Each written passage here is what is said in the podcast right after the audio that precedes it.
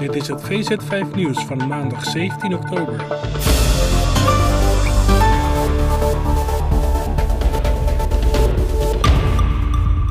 Feyenoord heeft zondag de topper tegen AZ met 1-3 weten te winnen.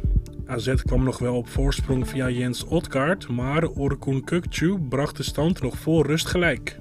Na de pauze zat AZ-doelman Hobie Verhulst vreselijk mis bij de 1-2 van Sebastian Szymanski, waarna Danilo het duel met een heerlijke treffer besliste. Kukcu, de aanvoerder van de Rotterdammers, weigerde overigens om met een regenboog aanvoerdersband te spelen. Hij zei dat te doen vanwege geloofsovertuigingen.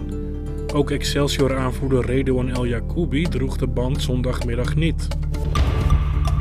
Ajax-trainer Alfred Schreuder heeft een woedeuitbarsting gehad op de persconferentie na afloop van de 7-1-overwinning op Excelsior. De trainer reageerde furieus op diverse vragen uit de perszaal.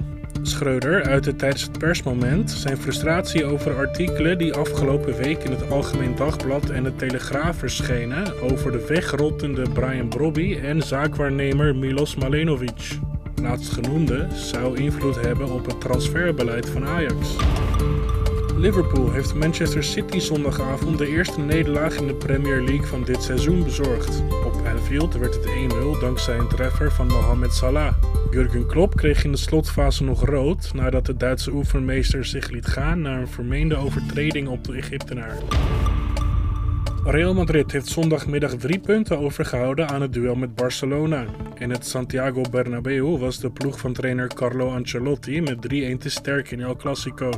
De Madrileense doelpuntenproductie werd verzorgd door Karim Benzema, Federico Valverde en Rodrigo.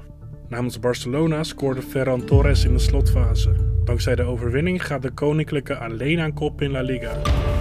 Kylian Mbappé overweegt zijn megacontract bij Paris Saint-Germain zelf af te kopen, zo meldt de Franse sportkrant L'Equipe.